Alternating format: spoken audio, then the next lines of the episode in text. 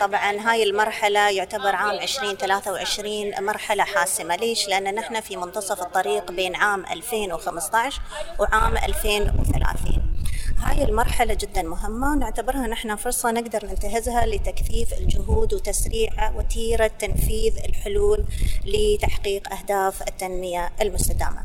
دولة الإمارات وضعت العديد من المبادرات أهمها في عام 2017 تم تأسيس اللجنة الوطنية للتركيز على تنفيذ أهداف التنمية المستدامة. هاي اللجنة تترأسها معالي ريم بنت إبراهيم الهاشمي وزيرة الدولة للتعاون الدولي.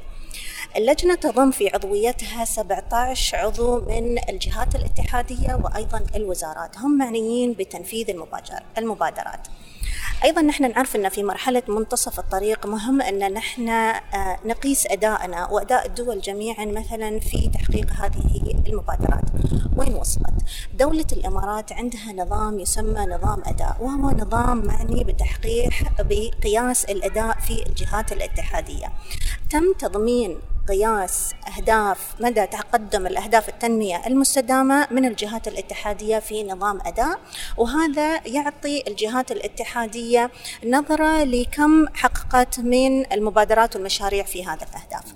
غير هاي المأسسة طريقة العمل على تنفيذ مبادرات أهداف التنمية المستدامة عندك مبادرات أخرى. على الصعيد العالمي طبعا عندنا في دولة الإمارات نستضيف العديد من رؤساء الدول خلال القمة العالمية للحكومات.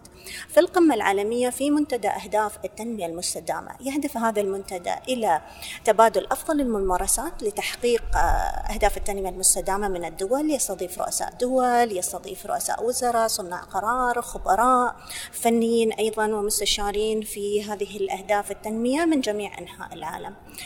أيضا دولة الإمارات آه، تشرك جميع أصحاب القرار والعلاقة في تحقيق الأهداف. لا يخفى طبعا علينا دور الشباب هم اللي بيحملون الراية للمستقبل. تشرك دولة الإمارات الشباب عندنا مجالس شبابية عندنا أكثر من خمسين عضو في هذه المجالس. هم معنيين بأنهم يقدمون الحلول المبتكرة للتحديات اللي تواجهها الدولة. وغيرها أيضا من المبادرات على الصعيد الوطني والصعيد المحلي والصعيد العالمي. طب يعني ذكرتي التحديات ما هي التحديات التي تسعون لتجاوزها نحو تحقيق أهداف التنمية المستدامة؟ طبعا نحن هالأيام نشوف تحديات كثيرة من التطور التكنولوجي، التغير المناخي، عدم المساواة، الفقر، الكوارث الطبيعية وغيرها من التحديات. نحن نحاول أن نطلع على أفضل الممارسات للتغلب على هذه التحديات.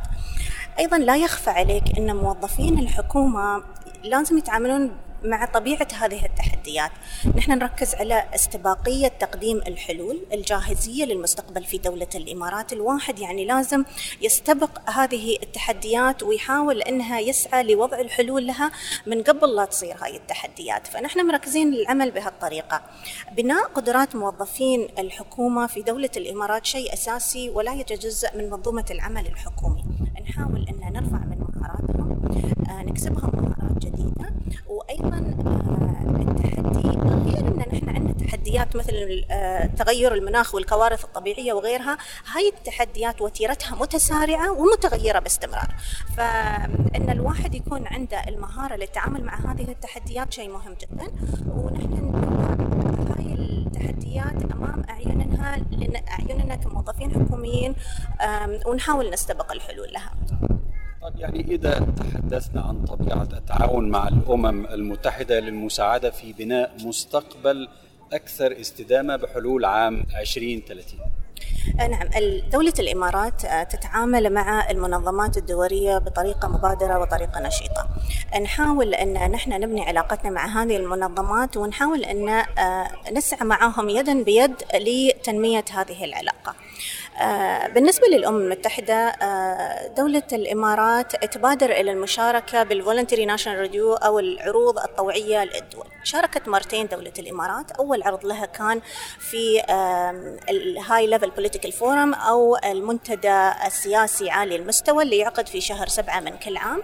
في عام 2018 دولة الإمارات عرضت أول عرض لها. عرضت العرض الثاني في عام 22 أيضا نحن مشاركين في قمة أهداف التنمية المستدامة هذه السنة. السنة اللي يعقد كل أربع سنين بوفد من الدولة على المستوى وفد كبير جدا فنحن نحاول أن نشارك ونبادر ونوضع الحلول وأيضا نكمل النقاشات في خلال السنة من خلال هاي الملتقيات العالمية وما هو الدور الذي تلعبه دولة الإمارات في دعم التنمية المستدامة ودعم جهود تحقيق التقدم في التنمية على مستوى العالم؟ دولة الإمارات عندها العديد من الجهود في في التنمية وأيضا المساعدات الإنسانية الخارجية. عندك مؤسسة محمد بن راشد للمبادرات الإنسانية وعندك أيضا صندوق أبو ظبي للتنمية.